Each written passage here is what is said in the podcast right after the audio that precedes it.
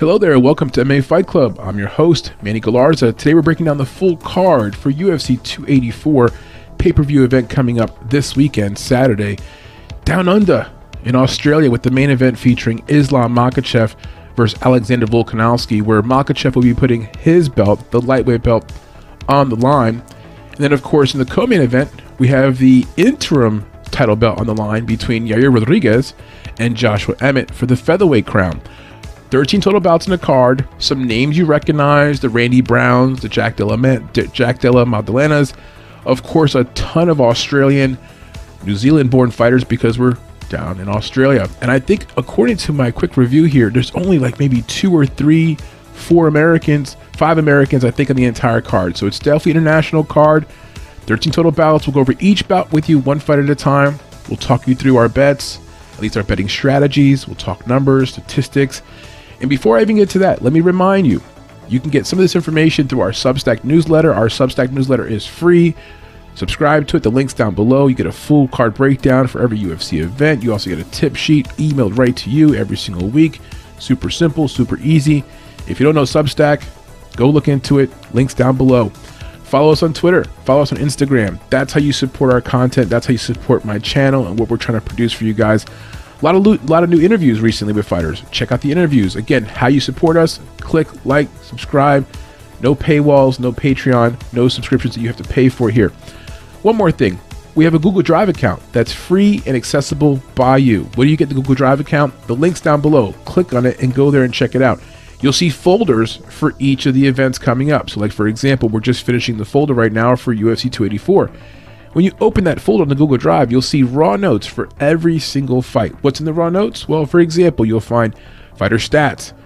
That's mean striking stats, uh, strikes absorbed stats, takedown numbers, uh, defensive defensive percentages, all the little details that you might want on a fighter, pros and cons, their background information, their age, where they train at, uh, country of origin, the basic details on each fighter. That's all in our raw fighter notes, which is available in Word document format on Google Drive. The link's down below. We publish usually each week something called the Essentials Pack. And the Essentials Pack is everything that I kind of just described to you. So for the Essentials Pack for UFC 284, it'll be the full card breakdown in a video format like you're seeing right now. It'll be the written breakdown in the Substack newsletter. All right, so we got that form. You also get it on a podcast because all this stuff is also available via podcast. So if you can't, don't want to fiddle on your phone with the YouTube and you're traveling, whatever, Look up our podcast anywhere you listen to your podcast. Just search up MMA Fight Club. Look for our black and yellow logo. Click like, subscribe to that podcast, and now you have us by podcast. And then, of course, you've got the Google Drive to check out our raw notes. So, part of our essentials pack is kind of covering you everywhere a written format, raw notes, podcast worthy, available also uh, video format on uh, on YouTube try to get you as much information as possible. The last piece of the essentials pack is the tip sheet, and that's free. It's, it's free. You don't have to do anything else. If you subscribe to our Substack newsletter, you receive that free every week. And it's pretty cool. Whether you do bet a lot on fights or just bet a little bit or just want to compare your bet tip sheet to ours, you could do that. And so it gets to you every single week via email within about 24 to 48 hours of the event that we're talking about. Okay, enough talking. Let's get into this full card breakdown for UFC 284. Here we go.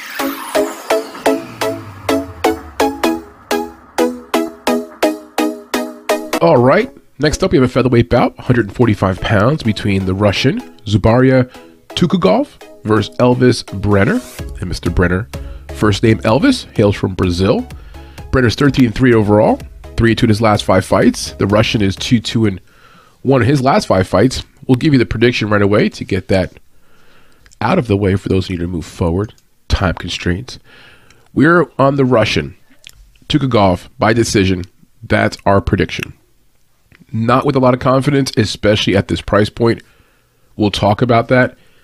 Of course, Elvis comes in as a late replacement for Joel Alvarez, who was the original opponent, and that was going to be a much better fight than I think what we're going to see here.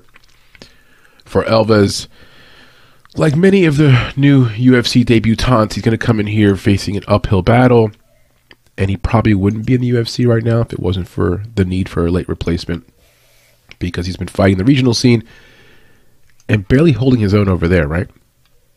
As for the particulars, Tukhugov is 25 and 1 overall. Big favorite here around minus 550. Probably be a minus 600 by the time this video is done recording and uploaded. From Moscow, Russia, 32 years old, 5 foot 8 in height with a 68 inch reach, and he's out of Krepost Fight Club and also a small gym you may have heard of called American Kickboxing Academy. Yes, AKA. They have a lot of Russians there. Along with even current fighters, you know, Daniel Cormier makes that his home base, I believe, for you know, just working out. As for the Brazilian Elvis Brener, 13 and 3 overall, 3 and 2 in his last five fights. The big dog here out of Sao Paulo, Brazil, 20, excuse me, 25 years old, 5 foot 9 in height, 1 inch taller. Out of Chute Boxe Diego Lima, very good gym down in Brazil. Having watched some film on both fighters, I do not believe that the height and reach will be a huge issue, but Elvis Brener should be the longer fighter.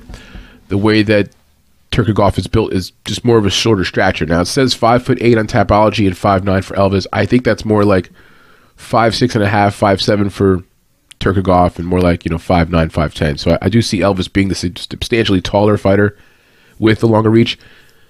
I just don't believe it's going to be a gigantic factor in the fight. We don't have takedown numbers on Brener.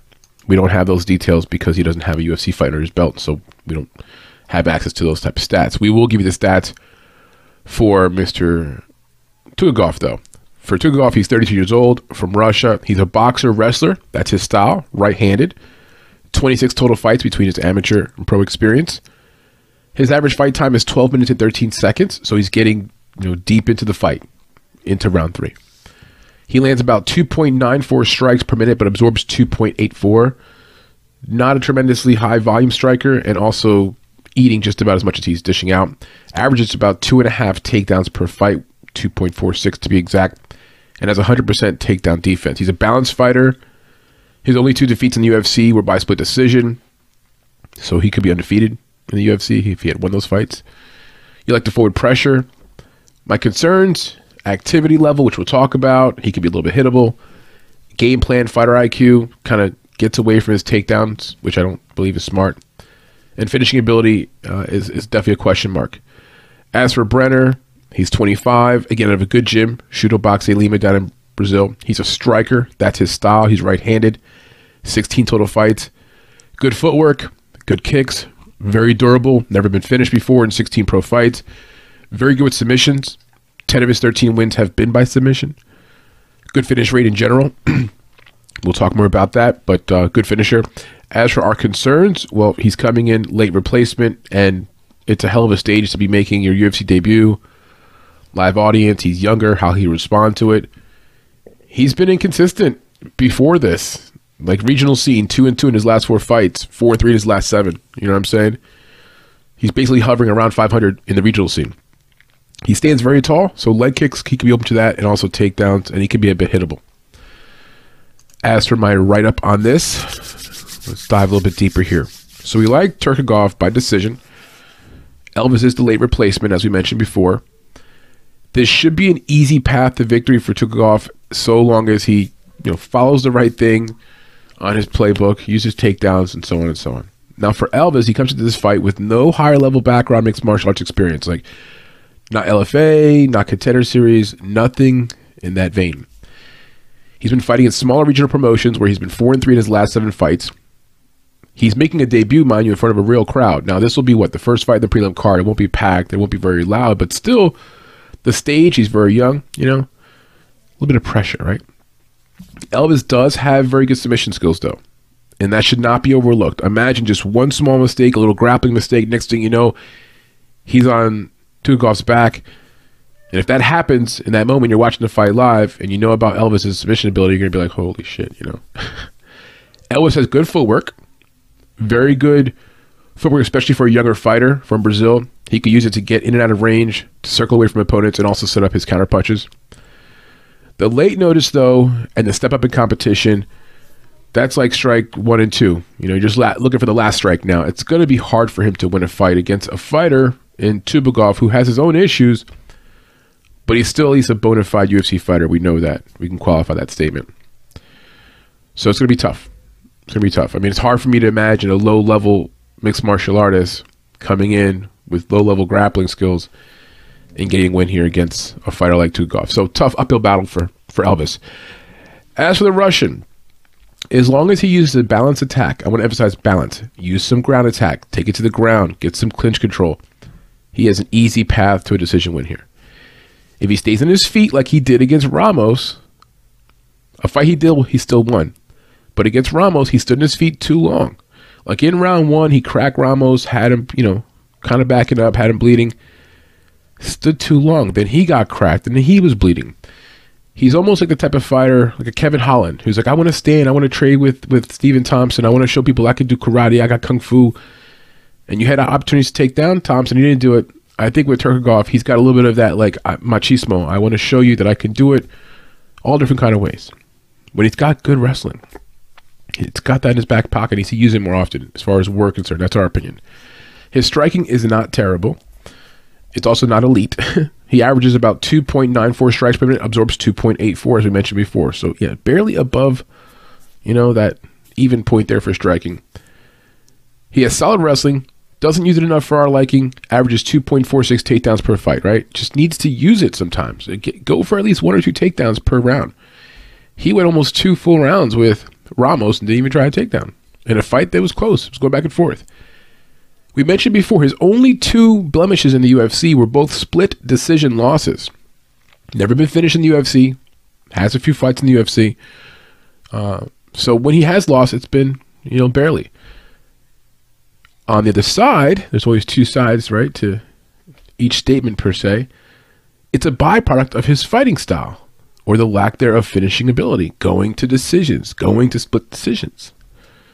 My man Tukhugov has not had a finish since before Donald Trump was president, to give you time period. 2014 was the last time that he got a finish. Yeah, almost nine years ago. Before the presidency of Donald Trump. So President Trump went into office and left, and this guy still hasn't had a finish again. so yeah, I really question his his power in his hands, maybe, right? Submission ability just not really there. Here's some other concerns we have right now the activity, cancellation of fights. What's going on there? Some of this is available to you. You can look it up on Tapology, but I'll, I'll give you the short and sweet of it. Since 2015, he's only fought five times. Yeah, that that's an eight year span, five fights. He did not fight at all last year, 2022. He had three fights scheduled last year. All three got canceled. One outside of his control. That I believe was the Alvarez fight, the one that we were going to see this time initially. Alvarez backed out. Something with Alvarez. Another one, he backed out. It didn't say why, but he backed out. And the third one was a botched weight cut by him, by Tukhugov. Aren't these the kind of red flags you see from a fighter that's either like disinterested or maybe younger fighter who's immature or maybe undisciplined fighter, you know, some something in this this category. It could be complete coincidence. He's at a point in his career you know, early 30s. He's a bit of a veteran, been around for a while. comes from a Russian culture where it tends to be disciplined, you know, and AKA good gym, so on and so on.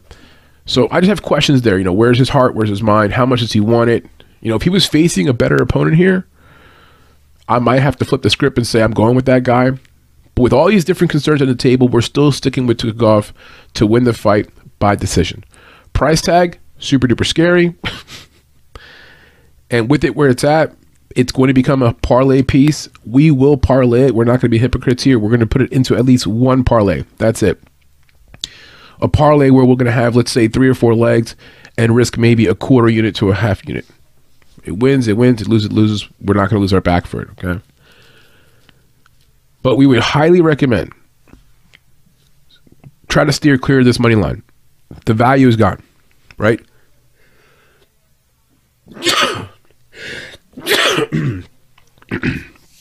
excuse me, the value's completely been stripped away. There's no value there. Minus 500 and change. Yeah, I, I don't put it into one parlay. That's it. Leave it alone. You got a young fighter here who could come in, surprise some people. He does have submission ability, right? We said it a few times. I'll say it again. This Elvis Brennan kid you know, like 11 of his 13 wins have been finishes, high finish rate, and then 10 of those 11 wins have been by submission. The betting spots we like the most of this fight are The fight going over two and a half rounds at minus 180. Fight starts round three. That line's not available just yet. Tukhugov by decision at plus 100. Brener by decision at plus 650, and then Brener by submission. We said this whole thing about why we think Tukhugov is going to win. But with Brener at plus 650, that's just disrespectful. I don't I don't know why that line's out there like that. If you can get Brener anywhere around that range by decision, remember Tukhugov has lost by decision, split decision twice. Shit, but the split decision win there by Brener, right? Either way, I'm going to sprinkle some of that action on Brener by decision, by split decision, and then also by submission whenever that comes out, because that's one of his favorite ways to win the fight. So as you can tell, I feel like Brennan is or Brener is a live underdog. Play it how you want. We're still going to stick with our initial pick of uh, Tukhugov, the Russian, to win by decision, but we'll have some have a variety of action in this fight. If you want our full bet tip sheet, Every week we post that on our newsletter. Subscribe to our newsletter. The link's down below. It's completely 100% free. Full write ups, breakdowns of every UFC event, Bellator, PFL, Victa. A nice breakdown emailed right to you early in the week. We don't spam you. You get your email breakdown, and then about 24 to 48 hours before the actual card kicks off, you receive an email with our full bet tip sheet of all of our official bets. So in this breakdown video, you're going to hear some of the bets we're going to be looking at, the ones we'll be considering. But the bet tip sheet comes out closer to the event, and you'll want to have that if you just want to know exactly what we're doing. You want to trail our bets. So that's the breakdown for this fight. Let's move on, guys.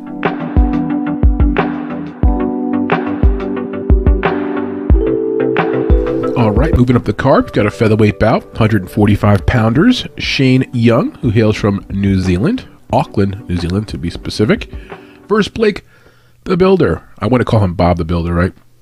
American fighter. So these two guys are squaring off. Prelim card. Let me give you the pick right now to get it out the way for those who need to move forward in this video. We'd like Blake Bilder to win the fight by decision. Currently sitting around plus 110 range. It's, it's a pick 'em. I wouldn't even feel comfortable calling him an underdog. It is a pick 'em. But we'd like Builder to win the fight by decision the basics on these two guys. Shane Young goes by Smoking. That kind of rolls with the tongue, right? Shane Smoking Young. 13 and 6 overall, 2 and 3 in his last five fights. 29 years old, 5 foot 8 in height with a 72 and a half inch reach. So height and reach wise, same height, but a good 4 inches or so, or 4 inches, inches or so advantage for Shane Young for reach. For Blake, who goes by El Animal, he's 7 0 1 overall, undefeated, on a nice streak. He's got the one draw, and it was like a split majority draw type of thing where he may have won on one card and then lost on the other two cards, kind of like what happened tonight with um, Choi. Anyway, Blake is fighting out of California, 32 years old, 5 foot 8, 68 and a half inch reach, trains out of Sub Fighter MMA. Those are the basics. We don't have a whole lot in terms of striking stats for Blake. Like what we do have is based on just one fight. So I'll tell you right now, when we go over some of his striking numbers, it's a small sample size, right? So for Blake, 15 total fights, orthodox stance, right-handed right-handed fighter. Average fight time, 3 minutes 14 seconds. That was his one fight on Contender Series. He landed 2.78 strikes per minute in that fight, absorbed 3.71, so had a negative striking ratio in that fight. Had no takedowns, did have some control time on the ground, and did a great job on the ground, actually, which we'll talk about and has 0% takedown defense. Now, again, those are numbers based upon one fight, so we, we can't get too far into that, right? As for Shane Young, a little bit more of a sample size, has fought more in the UFC. Average fight time about 11 minutes and 11 seconds, has 24 total fights under his belt. Negative striking ratio, excuse me, no, not negative, about an even striking ratio. Lands about 5.22 per minute, absorbs 5.01. I highlight the 5.01 because even though it's not a negative striking ratio, it is a lot of punches. 56% takedown defense, an average is only 0.80 or about one takedown per 15 minutes or per fight. What's to like about Shane Young? Quality of competition. He's fought the better of the two schedules when you compare them to. Very good core strength, in wonderful shape. Wrestling background, wrestled in high school. You, you see that when he fights. Very durable. In 19 professional total fights, only been finished one time.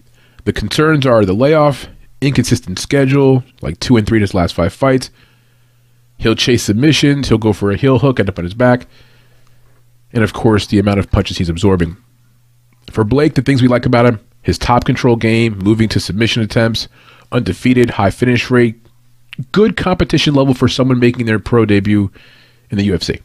Like fought for CFFC, contender series got to win, so on and so on. My concerns for Blake are UFC debut, bright lights, Australia, there's that pressure. The step up in competition, and limited striking attack. He's not one dimensional, but does kind of require some ground activity. So Young, we mentioned before, has a wrestling background, good striking. He's faced a better competition. Where he struggles is the decision making and his stand up defense. So, for example, he absorbs five strikes per minute. And if you go back look at his fight against Morales, he's in a good position. He's on top, man. He's right there. And then he he goes to chase a heel hook. It doesn't even not even close to having it. And you're like, what are you doing, dude? In a fight where the commentators appeared to be favoring Shane at that point in the fight, in a close fight, a fight he would go on to lose by decision. I thought to myself in watching the fight and then hearing the commentators that in that moment he could have lost the fight just by simply chasing that heel hook instead of just staying on top. He was there in a good position, former wrestler, yada yada yada. But so yeah, if he makes that kind of mistake against Bilder, Bilder is very effective in top position. Even if you think that Shane is stronger, core strength wise, and he is very strong, Bilder's effective on top. He'll do awkward things. I, you know, I saw him in one fight put his legs around someone's neck, like start choking them with his legs, but then he ends up going for the arm and then cranks. I forgot that submission when you grab the arm and the elbow and stuff. Not quite a armbar, but yeah, he's he's crafty on top, and if Shane Young gives him that opportunity, you know he'll jump on it. Shane Young trains out of City Kickboxing. If you haven't heard, the home of some very good fighters, you know, top level fighters like Israel Adesanya. So very good gym, good environment. The time difference. I don't want to make a big deal of this, but there's going to be a substantial time difference in terms of where Blake lives and resides and trains, which is California, and where Shane Young resides. For the Americans out there, it's okay. You forget you. I forgive you. We're not great with maps. We're kind of known for being terrible at geography. But let me explain to you this, or as my Spanish friends will tell you, let me explain you something. New Zealand is off the eastern coast of Australia, and they have approximately a two hour time difference. So when I say off the coast, it's you know you can't see it, but, but you know you can't see New Zealand or can't see Australia from New Zealand, vice versa. But imagine a two hour time difference from Eastern Australia from New Zealand, which only has one time zone because it's just one long country, kind of like you know similar to how you would imagine Japan or how you imagine like a large California. Mind you, though, this event's not being held in Eastern Australia. It's being held in Western Australia, correct? Right? In Perth, Australia. So the time difference from Perth, Australia, all the way to New Zealand is actually five hours. So there is a bit of a time difference there that Mr. Uh, Shane Young will have to accommodate to. But nowhere near the 16 hour difference that Blake Bilder will face. So for Blake and his camp, probably going to try to get there, I would imagine at least five, six days, right, in advance you know, so probably Monday or Tuesday um, to get themselves fully acclimated. So, in terms of home court advantage, whatever that matters, uh, Shane will have a little bit of that. Now, as for Bilder, he's making his UFC debut. Nice win on Contender Series. More importantly, he was a plus 180 underdog up against a prospect that, you know, Contender Series fights, we understand those are fights where we don't know much about the fighters. You can't live and die by the money lines. Point is, he was fighting a good prospect, someone that was had some clout, put it that way. He went in there, did a great job, got a finish as a plus 180 underdog, and he's also a dog here again. He fights well as an underdog. I do like that about him. He likes to make his fights his fights ugly, excuse me, work close, and then eventually find a submission. He tends to break his opponents down, like he wears them down, like the way Khabib would wear opponents down. Khabib would never, you know, knock someone out with one punch. Just like grind on you and grind on you to the point where you make a mistake, and then he's right there to take advantage of it. He's very effective in top position, as we mentioned before. Likes to look for submissions. Five of his eight fights has have been resulted in a finish where he actually finished the fight. So that's five of his eight fights. Pretty good finishing rate. And though it's his UFC debut, he has fought good competition. He fought in CFFC and obviously on Contender Series. We were just talking in prior fight about one of the late replacements coming into this card, and it's a fighter who has doesn't have that kind of experience, hasn't fought in CFFC, has been fighting in like smaller regional promotions. So at least in the case of Bilder, he has fought some okay competition and did get a finish on Contender Series. You know, so I think he's earned the right. He's justified in being here. The only concern we have for Bilder, there's only one, the step up in competition. Shane will still be, you know, Shane Young will still be the toughest fighter he has ever faced. And Shane Young has been in the UFC for a while, has faced some good competition. So from that standpoint, it's still his debut. Those who are betting on Young or feel like Young has the advantage here, we understand it. We get it. He has the experience advantage for sure. But though he has the experience advantage, and though he's fought the better strength of schedule, we're still going to side with Bilder. He's still undefeated. He's got you know some momentum. He's been a lot more active. Uh, I have questions about where Young is at right now with his career, and so I think Bilder comes in here under all the pressure and the excitement, and gets a hard fought decision win. The betting spots we like for this fight are the fight starts round three. The line's not available just yet on that. The over two and a half rounds, that's sitting at minus 135, but expected to move around. That's the early line. And then Bilder by decision, that's currently at plus 335. I was surprised to see it. Again, that'll probably fluctuate quite a bit as well. But Shane Young's tough. He's not easy. He's not easy out. I think if Bilder were to get a win here, it is probably by decision. He has had some finishes, but again, step up in competition. So that's the breakdown, guys. We like Bilder the American to win the fight. What do you guys think? Let us know down below. Leave some comments. All right, guys. Talk to you later.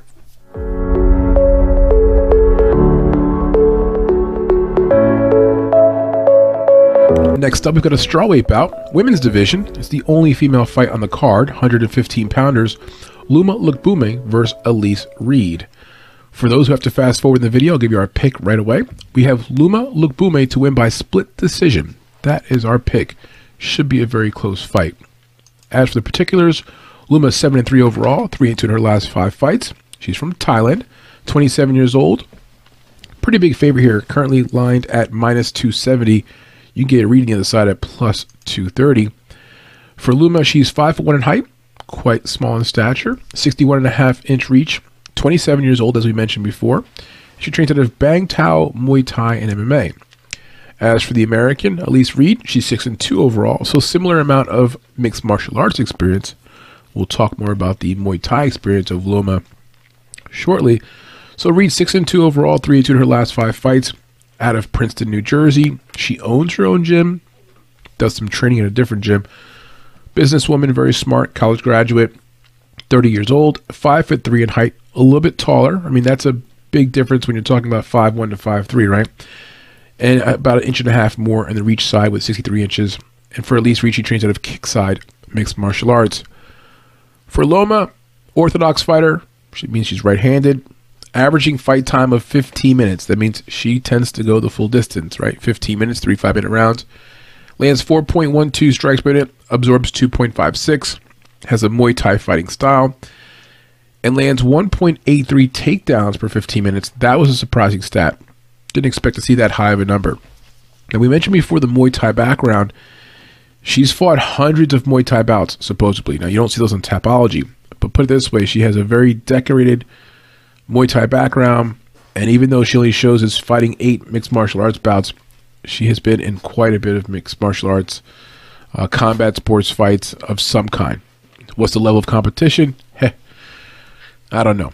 What's to like about Loma? Her striking is excellent. She's light in her feet, quick movements, gets in and out of range, so on and so on. Fighter IQ, I'd say pretty high. Again, good record so far in mixed martial arts, but again has the background. The concerns for Loma, her ground game, trades punches sometimes at her opponent, and can be a little bit one dimensional. And last but not least, her finishing ability, right? It's sort of non existent. For Elise Reed, average fight time, 12 minutes. So same thing, tends to go deep into the fights, almost to full decisions. Averaging 2.77 strikes per minute, absorbing 3.57, not good, negative strike ratio averaging 0.94 takedowns per 15 minutes, so just about one takedown per fight, and has 50% takedown defense. What's to like about Elise Reed offhand? Balanced fighter, good power in her hands, commits to her punches and her kicks.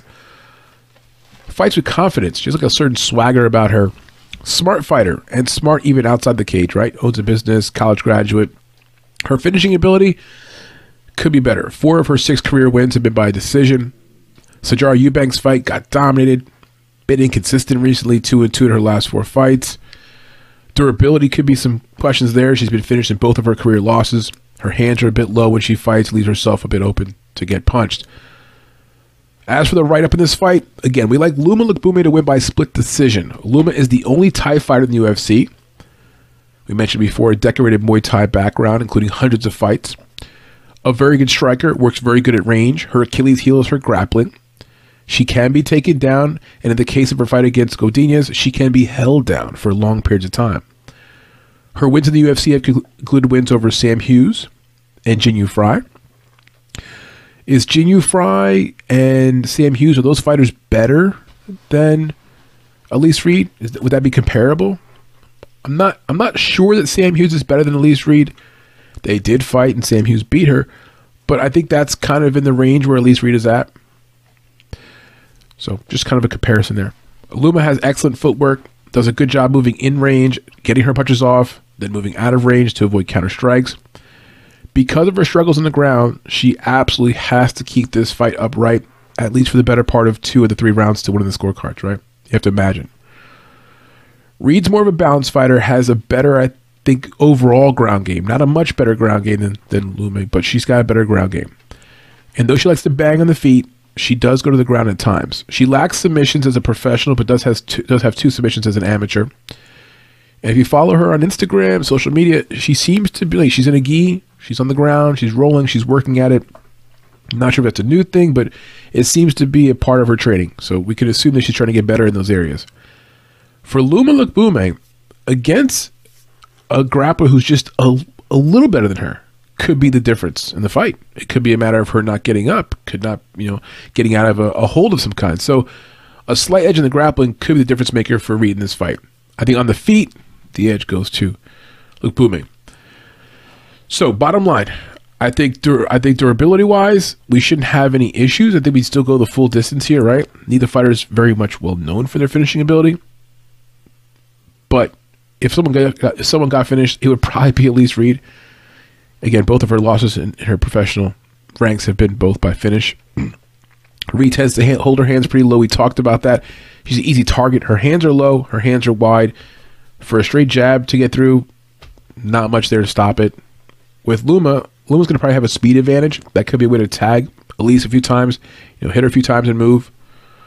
So for Elise, she likes to get the crowd going. She'll she'll gesture towards her opponent. She'll gesture towards her, you know, the the media people. She has a bit of a personality, has a bit of a swagger. It comes off as confident swagger though. It's not like disrespectful swagger.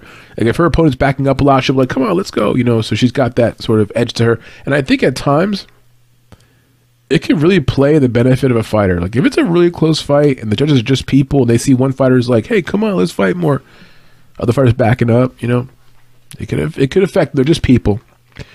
We're going with Loma for two reasons. Number one, she's the better striker. When you look at the striking stats, we went through them with you.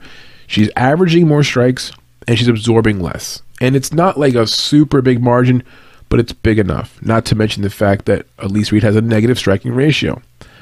And then the resumes. I think Loma has a stronger resume and has more quality wins. You know, if you're comparing them side by side, you got people like Godinez, for example, Angela Hill. Those two fighters, Loma fought both of them, went the full distance with both of them. That's six total rounds with pretty good fighters that at least we could say are notable, people that we know. Loma has wins over Jinh Frey and over Sam Hughes, right? Meanwhile, Reed fought Sam Hughes and she got finished by Hughes. Now, MMA math doesn't always check out, so we're not using it as our, our tell all here. Just putting it out there.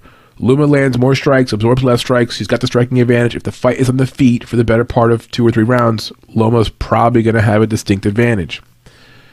Now, that's if the fight's on the feet. If Elise Reed takes the fight to the ground for a better part of, let's just say, a round and a half, then anything is possible. And I think we're going to see some effort to do that. If she does that with some success, it just takes one part of a round, part of another round, we get the judges, they're just people, and we end up with a tight decision, possibly a split decision. The betting spots we like the most for this fight are Loma by split decision or Reed by split decision. How you play it up to you. You could do the prop bets where you could do a split decision result. So either way, you're covered. You could play on Loma. You could play on Reed when those split decision prop bets come out. Fight goes over two and a half rounds. Fight starts round three. All the spots that'll be on our radar. We'll also put Loma into at least one parlay. Now, we do like her. We have confidence. It is women's MMA. It's going to the scorecards. Remember that because ultimately, you're now not going to be just betting against one fighter. You're betting against the judges. And they have a tendency, a high tendency to leave us holding empty bet slips in the night. So if you have to bet in this fight, look at the distance props. We're probably going into round two and probably going into round three. We're probably going to see a decision. Those are things that you can expect here. Elise Reed has been finished, yes, twice in her career, and she does have four or five finishes herself. She's got some finishing ability. But if Loma fights like Loma fights, she's like a butterfly. You know, she hits you and moves and hits you and moves. And three rounds of that is still going to end up with a tight scorecard. Because one judge is going to say to themselves, well, Loma's moving backwards. Elise Reed's coming forward. Elise, Elise landed that one punch that one round, or had that one moment when she was like, hey, fight me, the Nate Diaz moment. And next thing you know, we end up with a split court scorecard. So for the final bets in this, remember, as always, check our final bet tip sheet that comes out via our newsletter. That'll come out 24 to 48 hours before the event. We're just waiting for those final lines to come out so we can complete our, our final bet tip sheet for you guys. Subscribe to our newsletter. It's free. Links down below. Full breakdowns, written breakdowns, just like the video breakdown you're hearing right now. You get the written breakdown as well, right to your inbox. So nice and convenient, nice and wrapped up there for you.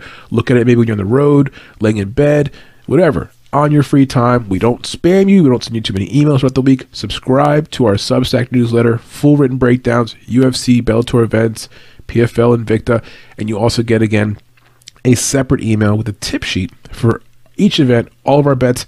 In the case of this fight, again, we'll be looking at the split decision props for both fighters. Fight going over two and a half rounds. Fight starts round three. And then, of course, looking to possibly put Loma into some kind of creative parlay. We'll have it all there for you in the tip sheet at the end of the week. Thank you for joining us. Thank you for joining us in this breakdown. Don't forget to hit like and subscribe. Let's move on.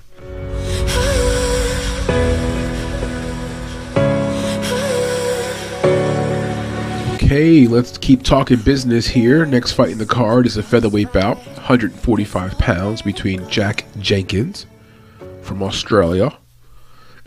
That's my version of the Australian accent there for you. Versus Don Shainis, American fighter who hails from Massachusetts, the Northeast. I'll give you the pick right now for those who have to move forward. Maybe it might be in a rush. Maybe you're working in LA or New York City and you need things right now, right? Jenkins inside the distance is the prediction. If I had to specifically nail a round, round one or round two. That's not a round. So round round two. That's my prediction. This may be one of the most lopsided bouts in the card. I'll I'll tell you that right now. Uh, Jenkins is very unlikely to win. I mean, I'm sorry, Jer- Jenkins is very likely to win. it just comes down to how or when. If the fight were to get to round three, even decision, that in itself would be a huge accomplishment.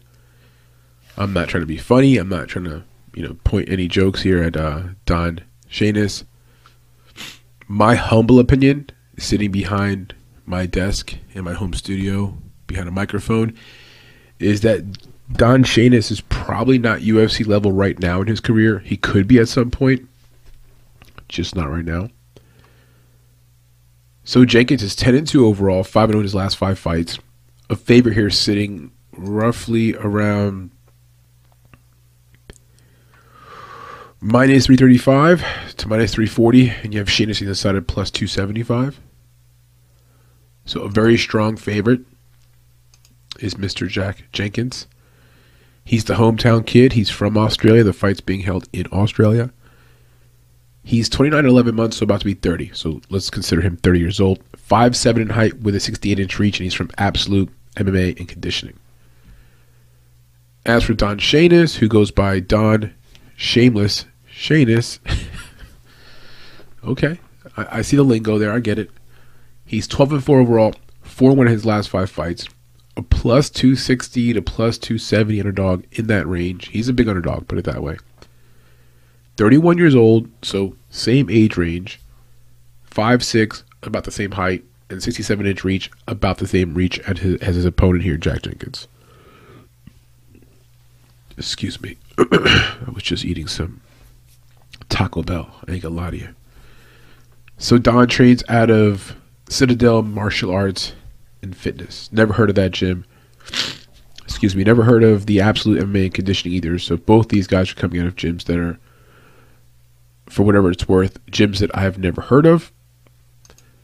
Some background on these two guys, or some stats first. Jack Jenkins, average fight time 14 minutes 30 seconds, has 12 total mixed martial arts fights. Fights in both right handed stance and left handed stance, so he's a switch stance fighter. We consider him a wrestler. That's his fighting style. Lands about 3.59 strikes per minute, absorbs 1.17. 4.14 takedowns per fight.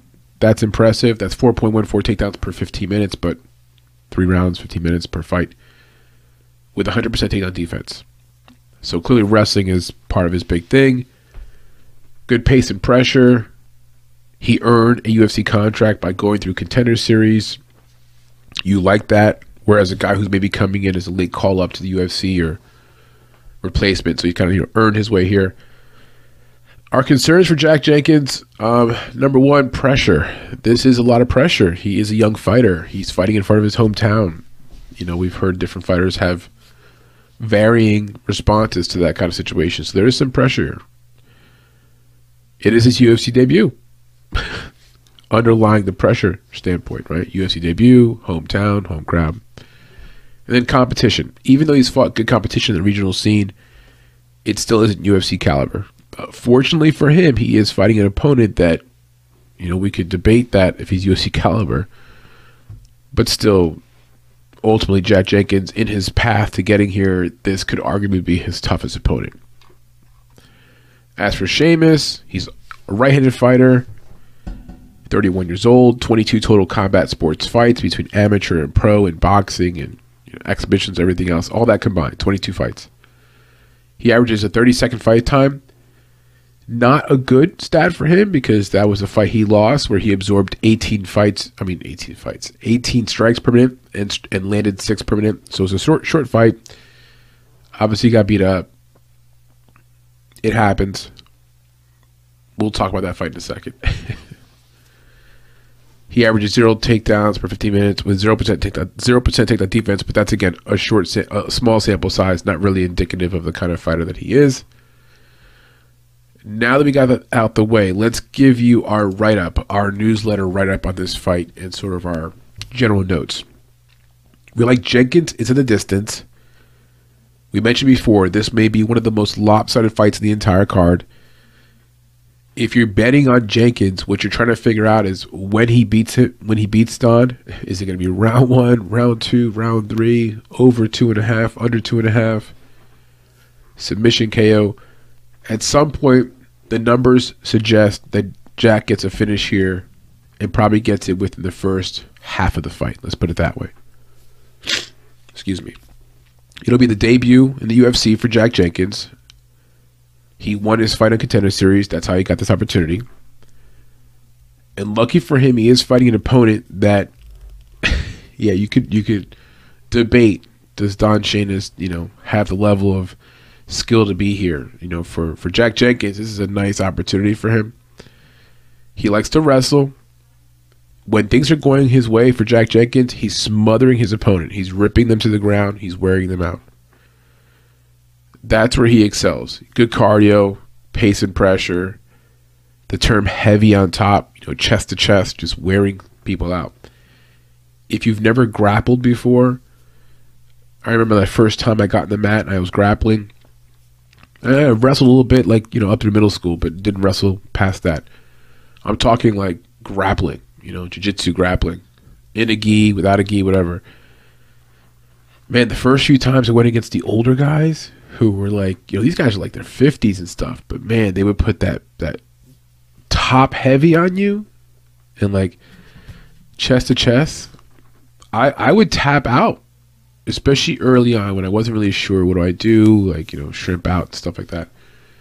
It was just it was too much. I couldn't even breathe. You know, he's got laying on my chest, and Jenkins does that well. He lays on you, chest to chest, wears you out. That that's his style. His win on Contender Series was a prime example of that. You saw that on display. As for Shanus, it's almost as if like he should enjoy this opportunity, enjoy it while it lasts. You know, have a diary, write some notes, enjoy the travel. You're going all the way to Australia. You're from Massachusetts. Because ultimately, it, it just appears as if he is wrong place, wrong time. or maybe he's right place, right time. Meaning, this is the, the best moments of his life in mixed martial arts. Like, even if he fights, let's say, 10, 15, 20, 7, 8, whatever, five more fights after he gets released from the UFC at some point, he can always tell people, yeah, I fought in the UFC. I actually fought UFC 284. And quite frankly, whatever he does with his life, it's still a badge of honor. I feel like he's living in that moment.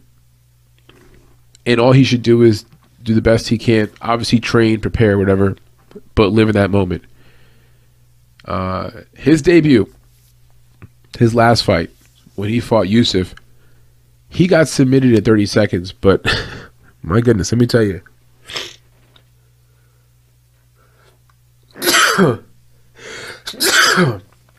Excuse me, why? The Tapology report of getting submitted in 30 seconds, that's one thing. It's actually how it unfolded. He got caught in a tie clinch from Yusuff. That's simple, just hands behind the you know back of the neck, standing, you know, pulling the head down. Makes easier to knee somebody. He took a handful of knees. He had no ability, skill level, plan, response system to get out of the clinch he just starts to punch like this while his head's being pulled down. Excuse me, while he's taking knees into the you know chest, head area, not getting out of it. That goes on for the better part of let's say 20 seconds. And then Yusuff just grabs onto a guillotine because he's got the neck kind of under control. And then from there, excuse me a second.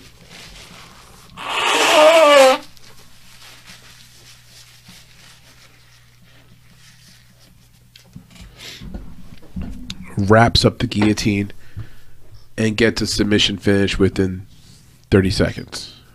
If that's not a clue of what I mean when I say Don Shanus is probably not UFC worthy, then I don't know what else is.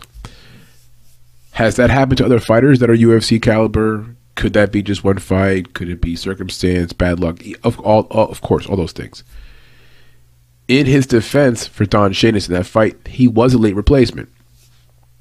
So he got the call up. He wasn't on the roster at the point. They needed somebody last minute. They call him up. Now here's his second fight. Quite frankly, it appears as if the UFC's like, listen, we, we like this Jack Jenkins guy. He's from Australia, Dana White, you know, product. Let's be honest. If the UFC has a Dana White guy or just some guy they call the last minute to fill a spot, who they want to, you know, push forward, considering, you know, personality wise is about equal Neither one has a bigger fan base. Let's just compare them apples for apples. It's probably Jack Jenkins, and quite frankly, I think he just overmatches Don Shanus in almost every which way. for Shanus, one of the biggest indictments on him is the weak level of competition. My man Jay Ellis always finds his way back into our breakdowns, whether it's once a month, once every two, three cards, Bellator, UFC. He just always finds his way. And so, yeah, Don Shanus fought Jay Ellis not just recently, he fought him last year, 2022. And is it fair to say that anyone who's fighting Jay Ellis within the last 12 to 48 months, if you're fighting Jay Ellis, it's it's far fetched to think that you would have the skill set to be in the UFC. If if that's not the biggest indictment here on on Don Shanus.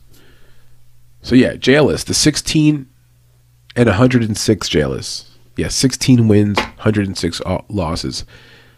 Has become like a folk hero in mixed martial arts. Still fighting, fights a ton. usually gets finished in round one. That's usually his MO. So Sheamus was fighting him last year. We're talking just three fights ago. And now in the UFC, first fight, 30 seconds, gets finished by Yusuff. Makes sense, right? It would be a huge accomplishment. Let's say Sheamus wins this fight. Imagine that. I mean, it would be gigantic. I mean, he needs this win more than uh, my man Jenkins. He really does. The reality is, it's going to just be so hard for him to survive the pace and the pressure of Jenkins, who's just relentless. You know, keeps you know dragging to the ground. So Jenkins likely scrapes Shane to the ground early, probably early in round one. Jenkins averages 4.14 takedowns per fight. There you go. It's a little over one takedown per round. I think if Jenkins doesn't ground and pound him out, he'll force Sheamus to go into a bad position, then he'll submit him. At some point, the pace and pressure will break Sheamus, and it's not as if like Sheamus is a bad fighter, so that's why he's going to lose. It's also in large part because Jenkins is a pretty good prospect, so this is not a good matchup for Sheamus. Memory wise, again, like history wise, looking back with your family, like I went to Australia, yeah. So again, Jenkins probably round one, round two gets the finish. The bets we like for this fight are Jenkins into the distance at plus 100. Fight that's not the distance at minus 195, excuse me. The under two and a half at minus 180.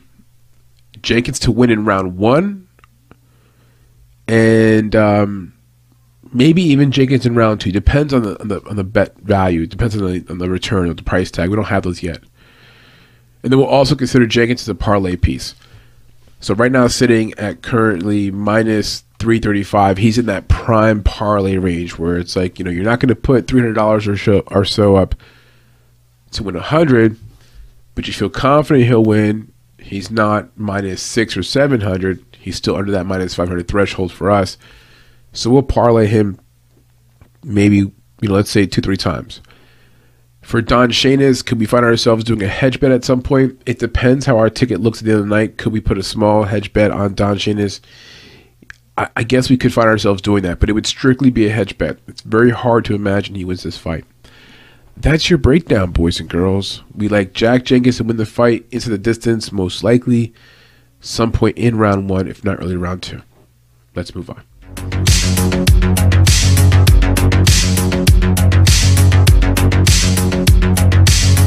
Okay, keeping it moving. Next fight, the card's going to be Jamie Mullarkey versus Francisco Prado. This will be a lightweight bout, 155 pounds. For those who have to move forward in the video, we'll give you the pick right away. We like Mullarkey into the distance to win the fight. That's our pick. Mullarkey to win the fight inside the distance. As for the particulars of the two fighters on their basics, let's look here first at Mullarkey. He's 15 and 5 overall, 3 and 2 in his last five fights. He's the prohibitive favorite, currently sitting at minus 270 range. Depends on your book. Some have them at 275, 280, 265. You get it. Where Francisco Prado, who's making his UFC debut, is around plus 230. Makes sense. He's an underdog. We'll talk more about why he's the legitimate underdog and why we like Mullarkey, right? All right, back to their profiles. Gives me a second here. So Mullarkey from Australia, he'll be the hometown fighter. Though Prado, who's from Argentina, is not terribly far from home if you do the whole like bottom of the globe thing. If you're not seeing this on YouTube, you're probably wondering what am I doing with my hands? Yeah, I'm like doing the whole bottom of the globe thing, like bottom of a smear, smear, sphere. So Mullarkey, who hails from Australia, will be the hometown kid. 28 years young. He feels like he's older than that, just the way he looks, right? Six foot high with a 74 inch reach, and he's out of Magnus Martial Arts Arena. As for Prado, 11 and 0 overall, undefeated. Very impressive. So he's obviously 5 0 in his last five fights. The underdog here around plus 215 to plus 210. He's from Argentina, 20 years young, so a baby. My man is not even legal to drink in the United States, but he's traveling halfway around the world to fight at a pay per view UFC event the future is bright for Prado.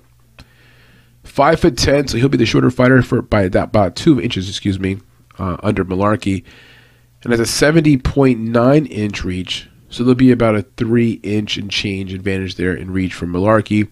And for Francisco Prado at Argentina, he's from Alpha Team. The detailed numbers in these guys in terms of striking and takedown numbers. Mullarkey is a switch stance fighter, so left handed, right hand lead. He'll go back and forth. 22 total combat sports fights under his belt. Average fight time for Mullarkey just under 10 minutes lands 4.18 strikes per minute, absorbs 4.88. The 4.88 is obviously a little higher than 4.18. So for Mullarkey, that is a negative striking ratio. And what that means, ladies and gentlemen, is that he's absorbing more strikes than what he is dishing out. That's never a good game plan, right? For takedowns for Mullarkey, landing 2.53 takedowns per 15 minutes and defending at a 66% rate. Those are the numbers there on Mr. Mullarkey. For Mullarkey, the things we like about him finishing ability, good level of competition, very active. Our concerns for Mullarkey durability. He's been finished three of his five pro defeats. Excuse me. The loss to Fares Ziam, I might never forgive him for that one because I have my questions about whether Fares Ziam is UFC level, even though he did win his last fight. So that loss has not aged well. And lastly, for Mullarkey, he's inconsistent. He's three and three in his last six fights. As for the newcomer Francisco Prado, he's only 20 years old. He's from Argentina, and based upon Tapology's profile, all of his fights have been in Argentina. He very well have may have never left Argentina or the continent of South America prior to this opportunity. So, bright lights, big city, far from home, huge opportunity, pay per view. Will any of that get to him? I don't know. It would get to me if I was 20 years old. And it maybe gets to him in a good way. Depends, right? It could be a positive motivation or it could be a distraction. For Prado, he has 11 total fights under his belt. We don't have average average fight time, takedown numbers, or striking numbers on him because he never fought in the UFC. What we do like about him is he's undefeated, 100% finish rate, all his wins are by finish. That's six submissions, five TKOs. Has a very strong physique, looks intimidating. You know, passes the eyeball test, as they say in football. Our concerns for him UFC debut, huge stage. He is a replacement fighter, right? He's filling in for another fighter. Now, it's not like last minute replacement, but he's still filling in. He's only been fighting in the Argentina Argentina regional scene down South America, has not fought outside that. Is that bad fighting? Is it is it low level? I, I don't I can't tell you. I can't tell you. Is it LFA probably level? No. Is it CFFC level? Probably not. Is it Cage Warriors level? Probably not. But we we've been hearing there's good fighters coming out of Argentina, and there's a few around. I can't think of the names offhand that we know within the UFC, but you know they've had some fighters around, so it, it could be okay but that's been his only testing ground up until now. This will be a significant step up in competition. then obviously him being 20, 20, 20 that's 2-0, only 20 years old. As for our additional notes in this fight, so we like Mullarkey into the distance. We aren't extremely confident with this pick, meaning that there's definitely some room for negotiation with us here, and we're open to hearing why Prado could win. Um, but at the very least, we're confident the fight does not go to the store, scorecards. That's for one thing for sure. There should be some level of violence. So Prado's a replacement fighter. He's replacing Hawk Prost, who withdrew due to an injury. And for Prado, this is a it's a big moment, big stage, but it is a huge uphill battle against a fighter who has UFC experience, who's been around, who's older, but not super old, 28, you know, just older, has more experience, right? Mullarkey's a balanced fighter, high fighter IQ. It's a nice, nice way of saying he doesn't do anything amazing, right? But does a lot of things, you know, just good enough. Has a blue collar attitude, big heart, not easy to finish. Has been finished, but like you know, not an easy out. His finishing ability sometimes is overlooked. I overlooked it. I forgot about it a bit. 13 of his 15 wins have been by finish. That's a high finish rate. His wrestling is oft, often a little bit underrated too. He averages 2.5 takedowns per fight. So for Mullarkey, he's a better wrestler than most people think, and has better finishing ability than most people think. On the ground, it may just be a stalemate between these two guys. On the feet is where I think Mullarkey's going to have a distinct advantage. He'll have a three-inch reach advantage for one, and I believe he has the better technique, the better skill set when it comes to just simple striking, technique-wise. I think he's got the advantage there. So for Mullarkey, the longer the fight is on the feet, he has the advantage. For Prado, he's an exciting prospect. It's a huge opportunity. If you see some film on him, and there is film on him available, if you look him up, you'll see film on him. It, it looks good. The problem is, it's the competition level. You know, you're fighting only in one country, a smaller country, and have you been tested? You know, how does he f- square up against a UFC caliber athlete? It's a gigantic step up, right? A win for Prado would be huge. It would be his debut beating a bona fide UFC fighter in Australia, 20 years old. And depending upon how he does it, let's say he gets a finish of some kind, an exciting finish, it would just be huge. It would be huge. And for Prado, hopefully the gravity of the situation, the pressure, all this stuff, it doesn't get to him. And maybe he shows up. But we're going to go with Mullarkey to be crafty enough at some point to find that opportunity, to find the chink in the armor, and then take Prado to a point where he's never been at. You know, drag him into late round two, round three. And for Mullarkey, he's a blue collar fighter. He's from Australia. The crowd's going to be cheering for him. At some point, he finds the chink in the armor for the young fighter and, and gets the win into the distance. All that said, will we have possibly some kind of a hedge bet on Prado? Yeah.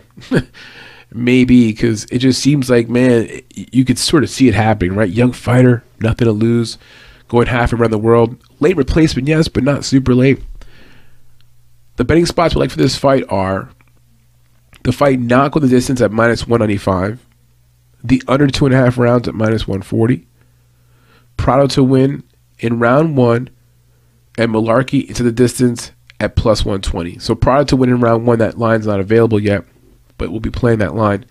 then Mullarkey to win into the distance is plus 120. So I'll repeat that again. Our betting spots here are going to be the fight not going the distance at minus 195, under two and a half at two, uh, under two and a half, excuse me, at minus 140. The Prado to win the fight in round one, and Mullarkey to win inside the distance at plus 120. Based upon the props that we like, as you can tell, we are looking at this fight not going the full distance and to see some kind of violence of some sort. Now, the finish by Mullarkey could happen more because of his veteran savvy and just wearing out Francisco and Francisco, Francisco finding himself in deeper waters and overwhelmed.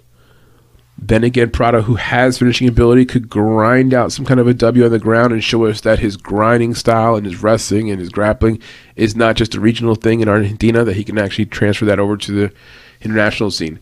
But either way, 255 pounders, and we see the fight not going the full distance. That's maybe one of the, the better areas we feel when we're talking about betting this fight. That's your breakdown, guys. Let's move on.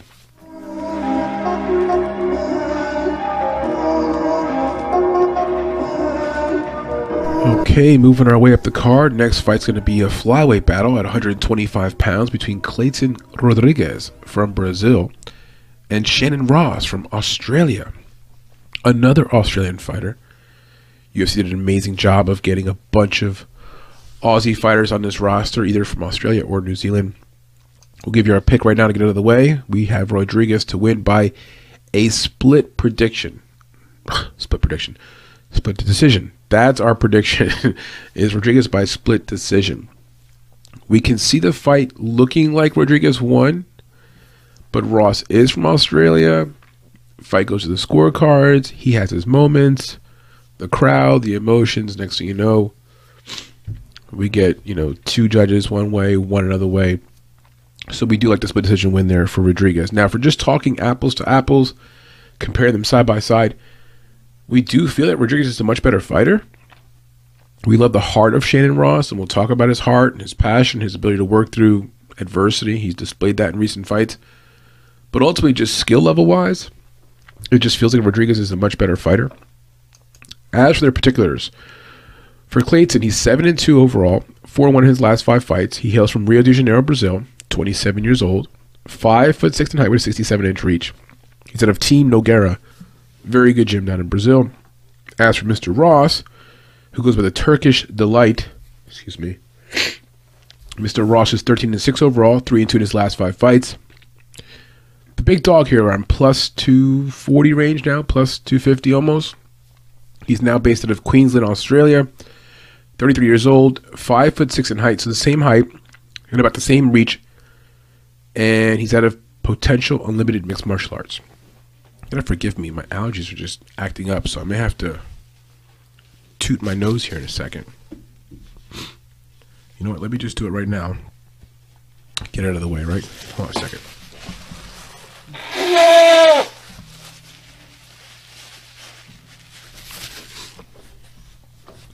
Okay. And I am back.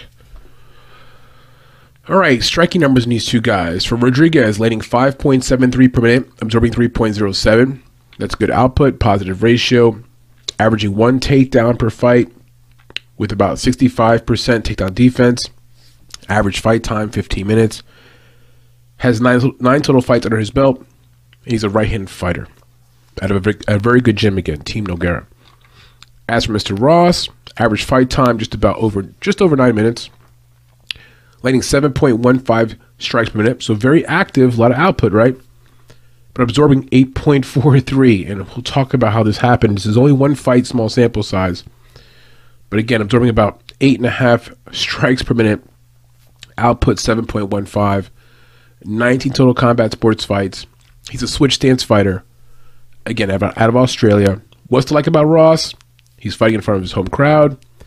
Pretty good experience. Fought on contender series. Has a lot of heart, a lot of passion. What we mean by that is in his contender series fight, he got dropped maybe three times in that fight. Came back, never gave up uh, was hurt clearly. Never gave up, kept going forward. I think between round one and two, went to round two, I think only. Between those two rounds, Dana White actually stood up, clapped, and after round one, I think he lost round one. So it wasn't like he was clapping because Shannon Ross was winning. Dana was like, "This guy is a he's a warrior." Both fighters are putting on a good show, and so I think he kind of won over Dana White and the UFC brass. So he's getting this opportunity. So in terms of heart, you know, passion, desire to win, He's got that Rocky mentality. Our concerns for him, well, number one, he didn't win a contender series. You see, he didn't get a, a, a finish or even decision win. He got knocked out. and so from there, he's now getting this opportunity. I'm sure somewhere there's a bunch of guys who who fight in contender series who are like, "What the hell, man? I, I got to win or I got to finish. I, I didn't get a contract."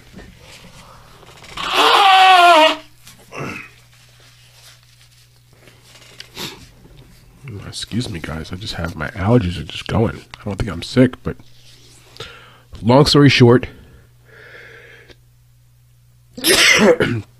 excuse me, he's in the UFC, as they say, by hook or by crook. He also lost. wow.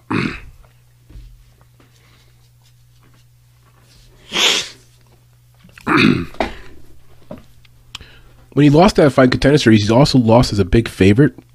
He was a minus 240 favorite in that spot when he dropped that fight. Just saying. He hasn't been the most active fighter either. He fought one time in the past two years. Now, in his defense, some of his bouts were canceled and wasn't his fault, but hasn't been the most active fighter. As for our write up in this fight, we like Rodrigues to win the fight by a split decision. This fight features two former contender series fighters, obviously Rodrigues winning by decision, Ross losing. Clayton's very talented. If you watch him just even just 30 seconds of film, you see the athleticism, the physique, it just pops off the screen. The guy's, you know, he's a very good athlete. Unfortunately, his UFC debut last year against CJ Vergara, he came up short. And he was a minus 360 favorite in that spot. Not a good look, right? CJ, being the veteran that he is, you know, have more more experience, he just pressed the pace, had more action, didn't beat up Rodrigues. No, there was no blood. No one got you know very hurt. Nothing like that. But just pressing the pace, having the flurries, getting the judge's attention. So Clayton loses the fight. because of that. We're hoping that's a learning experience for him. He can adjust.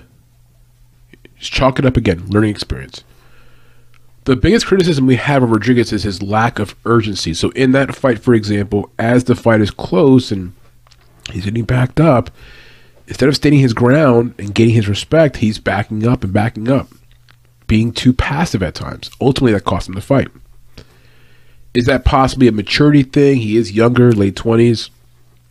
Is it a lack of fighter IQ? Something he can improve? Just mentality, strategy? You know, I don't know. Hopefully he can. Either way, he has to pick, pick up the pace, needs a sense of urgency. Otherwise, can risk losing all kind of fights that go to decision, right? Not just this one, but any fight that goes to decision where he's just showing like, you know, bad optics, bad body language, backing up. As for Mr. Ross, the Australian, he got knocked out last year on Contender Series as a big favorite. It was a rough showing for him, put it that way. He hit the canvas at least two, if not three times in that fight, got cracked with some inside left hooks. Never saw them coming, never adjusted to them. Matter of fact, right before he got knocked out for good in round two, he's the one throwing punches. He has his opponent backed up against the fence, and he's just unloading nothing too hard. He's just like, you know, a dog when a dog is like itching the floor or a dog itching the glass to get out, you know, outside through a glass glass door. This man is doing that against the, the cage, punching his opponent. And all of a sudden, his opponent's like, hold up, crack. and that's it. So he goes from looking like he's about to win at least this round, round two, after dropping round one, to losing the entire fight. And it was a it was a rough knockout. He got knocked clearly out. You know, he was on the floor, like laying down. Now, Dana came in the octagon after the fight and praised both fighters on the performance. He was very high on both guys, so on and so on. At that point, maybe I should have seen the writing on the wall that, you know, he would give this guy Ross an opportunity. For Ross, he continuously let himself open. Like he would throw punches, he would, you know, do some pressuring, but when he did that, he was open. And for Dana, Dana's like, listen, I love the heart, the passion, and you would be a great victim against a young prospect like Clayton, who we need to see Clayton get a finish. You're also from Australia, Mr. Ross. You got a puncher's chance. Let's sign you up. So, is it Dana UFC respecting this guy's ability and liking him and, and thinking that, oh man, you know, even though he lost a contender series, you know, we, we like the guy, we see something in him? Or is he just being a what's the phrase? Uh, a lamb being walked out to slaughter. We'll see because Clayton needs to pick up the urgency. He should be better than this guy. He should be able to finish. If he can't, it's you know not not a great performance for him. And then as for Ross, it's like, listen, dude, go out there, and just do the Rocky thing. Maybe get bloodied up. Maybe still lose, but just you know you lose the fight, but win over the fans. Who knows? Now, if it's super close, here's where the fans can play a factor. If it goes to the scorecards, and just it just takes one round, right? So we could have one round clearly for one guy. Excuse me. One round clearly for the other guy. And then one round where it's like, ah, oh, we don't know. And that's where the fans can play a big part. They're cheering more for Ross. Every time Ross does something, maybe Ross does the like, you know, let's go everybody, gets his hands over his head and that's just enough to get a few judges like, oh, I think he won that round. So that that could be a factor. That's why we're choosing Clayton to win, but by decision and by a close decision. Now, because of Clayton's lack of urgency and the home court advantage, that's why we're not just choosing Clayton to win like running away. He should win running away. He's a minus 300 favorite. He's priced that way. Everything suggests he's the better fighter, but there's a but there if you want to chase a dog in the card, I think Ross could be that guy. One last point. Even though Ross is not chinny, chinny meaning like one punch and he's done, he wasn't that way last fight, no. But he got cracked a bunch of times. I can't remember the fighter, but he reminded me of, of a fighter that I saw recently last year who he gets knocked down often, but he keeps fighting. That's sort of what he does. And so it's not like it's not chinny it ain't great though either. the betting spots we like for this fight are the fight going over a round and a half at minus 280. The fight goes the distance at minus 140. and Clayton by decision at plus 130. We'll also sprinkle the split decision props for both fighters. Why are we looking distance? Why are we talking overs when we're, we just mentioned before that Ross is gets knocked down, got finished, whatever? It's more because of how Clayton fights. I do not believe that Ross has the power or skill level to, let's say, corner or finish Clayton. But I also doubt that Clayton has the sense of urgency and the you know the instinct to also per, you know pursue or finish. So you know if Clayton's up two rounds to nothing, if Clayton gets a knockdown, even he's gonna just you know still measure distance based upon what we've seen and not go in for the kill. Next thing you know, we have a decision. And so from that standpoint, that's why we're going with the overs, the fight with the distance. That's our mindset. That's the breakdown, guys. Let's move on. And please don't forget to like and subscribe if you haven't done so already.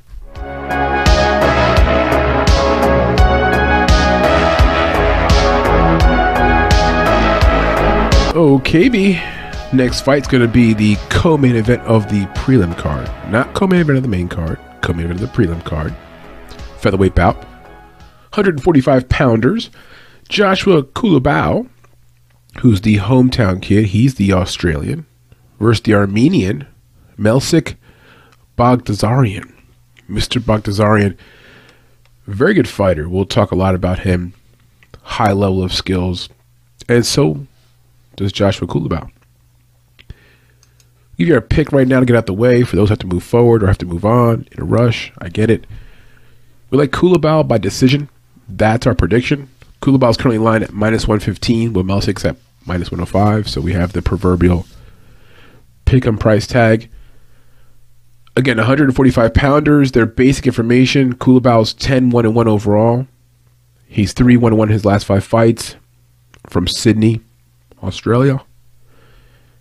28 years young, 5 foot 10 in height with a 73 inch reach, and he's out of Igor MMA Academy. Excuse me. My allergies continue. Mr. Melsik Baghdasaryan goes by The Gun. 7 and 1 overall. 5 0 in his last five fights. Now based out of Glendale, California, though he's from Armenia. He's 31, almost the same age range there as Joshua five foot nine in height, so only one inch shorter, with a 70 inch reach, a three inch reach advantage there for Joshua Culibao. And for Melsik Baghdasaryan, he trains out of Muay Thai America Gym. As for Tapology, it looks like Baghdasaryan is the favorite, getting 61% of the votes, over 39% for Culibao. A little surprising, you know, Culibao is the hometown fighter. We probably harp on that too much, but there is historical evidence that being the hometown fighter can make a difference. You know, so from that standpoint, we feel like we would be uh, remiss to not talk about it. As for Culibao, he's a right-handed fighter, 15 total fights. He's a striker by by by his you know by his nature, right? Not a grappler, not a wrestler, a striker. Average fight time for him 13 minutes 15 seconds, so well into round number three. Lands 3.06 strikes per minute, absorbs 3.06. You don't see that very often. Actual even striking ratio. It's not a good thing. so you don't want to be landing just as much as you're, you know, absorbing. So for Joshua Culibao, needs to improve the stand-up defense and be more efficient about his striking, right? He has 82% takedown defense with zero takedowns thus far in the UFC. What's to like about Joshua? He's going to have a reach advantage here. Hometown fans. He tends to win close fights. He's been to a handful of split decisions, three in total. He won two of them. The other one went to a draw. Go figure. A split that also goes to a draw. he also won like a majority decision at some point. So he tends to go to close fights, and he tends to fall on the right side of those close fights. Our concerns for him, same thing. The split decisions going to these close calls. It could also go against him. His even striking ratio not great a lack of activity. He fought only one time last year. Intends to keep his hands pretty low. As for Melsik, he's a southpaw, kickboxer fighting style. Average fight time 12 minutes 17 seconds, 13 total bouts. Lands six strikes per minute, absorbs 3.48, and averages zero takedowns per fight with 76 take 76 excuse me takedown percent takedown defense. So neither guy is much of a grappler, and both have pretty good takedown defense. So the fight should play out mostly on the feet. For Melsik, we like his finishing ability, a variety of kicks to the body, head, lower leg, has hurt some opponents with lower leg kicks, has a very powerful left hand. His left hand's more than likely his most powerful weapon, his most lethal weapon when it comes to striking, his left hand. Our concerns for him a lack of activity. He did not fight last year. Finishing ability has one finish since 2019, so that's like a four year window with only one finish. Gets too much into spinning stuff sometimes. like he'll start spinning kicks and another one and another, another one. Just, you know, every now and then okay, but sometimes gets into this thing of trying to do much spinning shit. And then it, I picked up on it later on. I was watching film on him. I just didn't pick up on it at first, but tends to duck his head. And it could be in a variety of ways. Like if someone's coming after him and he wants to just like sort of push them and shove them, he'll duck his head. He looks straight down, and it creates a blind spot for him. He's in essence looking at the ground. He does it sometimes when he's throwing big overhand punches too. So I, I don't like that. It leaves him open for counters and you know all kind of damaging stuff. So needs to be careful of ducking his head and just not seeing the actual action of what's going on. So we like Culibao, Culibao, right? Joshua to win by decision. For Culibao, he prefers to operate on the feet. He does his best work at range. He's going to have the distance or reach advantage, excuse me, and has a nice jab. He's got solid takedown defense, 82%. And though in his last fight, Shaylin, took him down, Shaylin Nurdenbekov, right? Nurdenbeke? Tough name to say. But Shaylin took him down early in the round one, but Joshua got back up. He showed the ability to get back to his feet, and from there actually had good defense for the rest of the fight. Without question, Culibao does his best work on the feet, though. His striking is fluid. It looks natural. He looks like he's actually has a boxing background. He needs to be mindful, though, of standing too tall, giving up his legs, getting kicked in the legs, or just getting taken down. For Melsik, he has some grappling skills, but he hasn't registered a single takedown in his last three fights, so it's not as if he's a big time grappler, right? Again, the fight should play on the feet. For Melsik, much like Culibao, Melsik does his best work on the feet. He likes to stalk his prey with high volume at distance, press the pace, force them to back up, has a very effective lower leg kick. We've seen him hurt some people with lower leg kicks. Part of his fighting stance involves holding his hands very low and just being loose, kind of like this, you know, Muhammad Ali, Floyd Mayweather. He's not that kind of striker, not that good. You get the point, though. Hands are low, Roy Jones, that kind of style. It allows him to be loose and ready to counter and, and to make fluid movements. Unfortunately, it just leaves him also wide open for just straight shots and jabs. Um, so it's, you know, a double edged sword it's like splitting hairs with this fight. You can make a really good argument for both fighters. The money line is perfect here. It's perfectly a pick 'em at minus 115, minus 105. I think Culibao fighting at home is a factor. It's bigger than people might realize. It's going to obviously, you know, stroke his emotions, the crowd, the whole nine. This fight's not in the main card, but it's late in the undercard. So, you know, the, the crowd, the arena's starting to fill up more, right? So it wouldn't surprise us at all if Melsik pulls out the win. By no surprise would be surprised. Both fighters have realistic paths to victory. We're going to just edge Joshua Culibao because he's the hometown fighter, and we'll have that little bit of an edge. And if it goes to the scorecards, we'll get that little bump we feel like. The bets we like for this fight are the fight going the distance at minus 145, the fight going over two and a half rounds at minus 170, and Culibao by decision at plus 210. So again, we like those three betting spots of the fight with the distance at minus 145, the over two and a half rounds at minus 170, and Culibao by decision at plus 210. And that's your breakdown for Joshua Culibao versus Melsik Baghdasaryan. Good luck with this fight, guys. Let's move on.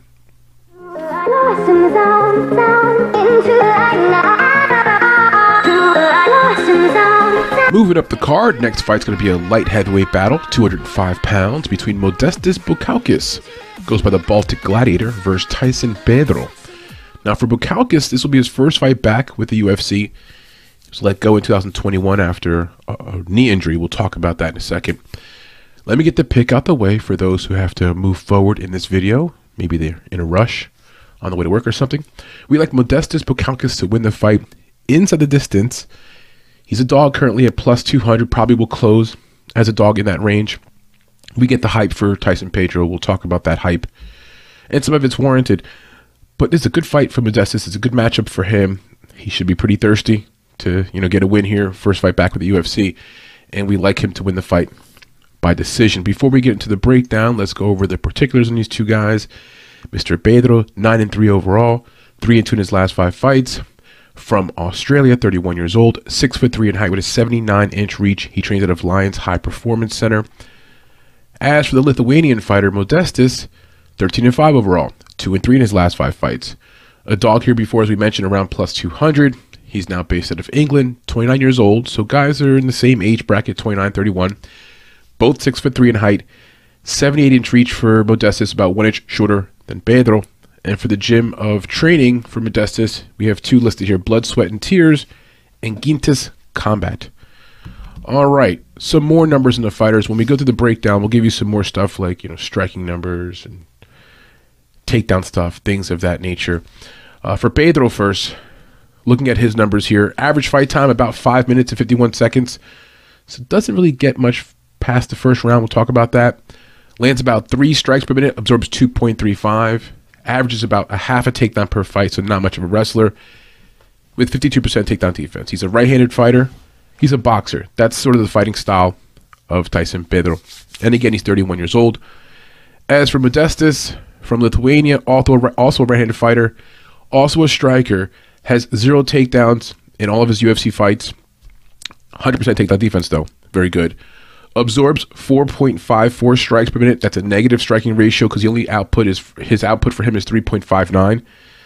So a negative striking ratio, that's never a good thing right? Average fight time for Modestas, 7 minutes, 23 seconds. And again, he's 28 years old. Okay, I'm going to try to look through my write up here. You know what I'm terrible at? I'm terrible trying to read like paragraph form. I could do bullet points. When it comes to reading, trying to read it smoothly, I never could have been a broadcaster. It never would have been my thing. Now, podcast scenario like this, I could talk, I could, you know, fill up the time a little bit, a little bit different.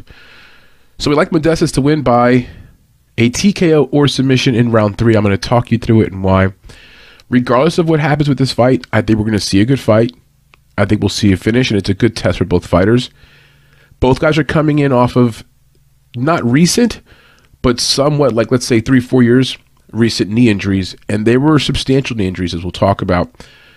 For Bukauskas, Modestas, this will be his first fight back with the UFC. He had a two fight break, fought both fights in Cage Warriors, did a good job after being let go by the UFC 2021. Now, as for Pedro, let's talk about him first. When Pedro looks his best, the dude looks legit title contender. No question about it. He has the pedigree of a champion. His father is known as being the person who brought mixed martial arts to Australia. His dad has a whole history and a background, and I'm not sure if his father was the owner, operator, manager, maybe all three, kind of like the Al Davis of mixed martial arts there because he had a promotion and you know getting sort of brought the sport to Australia. So he grew up with that person as his father. Teenage years got into mixed martial arts, specifically Japanese jiu-jitsu, then the boxing, so on and so on. Tai Tuivasa is his brother-in-law. So you know you can see the picture I'm molding for you. Combat sports is a big part of his life. Now, his pro experience hasn't been nearly as smooth of a ride. It's been a bit of a roller coaster. So he lost to Rua, right? The legendary Rua. Like 2017. Okay, whatever, lost the fight. But it was how he lost. He was a minus 565 favorite. It went into round three. He basically melted, gassed out. And it was one of the last wins for Marcin Rua. That fight, that memory, might very well be burned in a lot of people's heads. And so when you see him favored here, like minus 240, minus 250, he's not minus 565 like he was that night against Rua. It just brings back the memories of like, hey, we've seen him, you know, be favored before. So he had a knee injury. He was out two years, and it wasn't the initial knee injury that was all the problem. I guess after the first surgery, there was some additional issues, some re injuring of the knee, and it happens. Part of the process, part of being an athlete. But you know, a seven to eight month to nine month layoff turned into like forty eight months. You know what I mean? No, that makes no sense. That would be four years. 12 months in a year, about 24 months. You know, so it was a, a lingering injury, kept him out. My questions are, you know, is that knee fully healed? What if he faces a, a fighter that wants to attack that leg or either leg? You know, could that be a problem? Now, in his return fight, the last two fights, he looked great. Pedro had first round finishes. Tyson Pedro, that is. Uh, he looked good. The only question is he fought Harry Hunsucker and Ike Villanueva. You know what I'm saying? You know what I'm saying. The biggest win of his career so far for Tyson Pedro was a first round knockout over Paul Craig 2017. Not going to say anything bad about Paul Craig because we like him. Exciting fighter, always brings a bit of extra, you know, but has been chinny at times. And so Pedro knocking him out, it's like, okay, makes sense, should be expected. Tyson has a 100% finish rate. That's four KOs and five submissions, all nine of his career wins. And by the way, the name Tyson, his first name Tyson, it, it was given to him by uh, his uh, his parents because of Mike Tyson, like in the idea of it. So remember, this guy's all the the family stuff, the father, combat sports. He's got the pedigree of a champion, right? Even named after a former heavyweight boxing champion. Now, the thing about being injured in your knee, I wanted to mention this before I get to this entire breakdown because it, it goes for both fighters. If you sustain an ankle or knee injury that's so bad that it lingers substantially, like substantially lingering, like you know, two three years later, you're you're icing it after practices, you're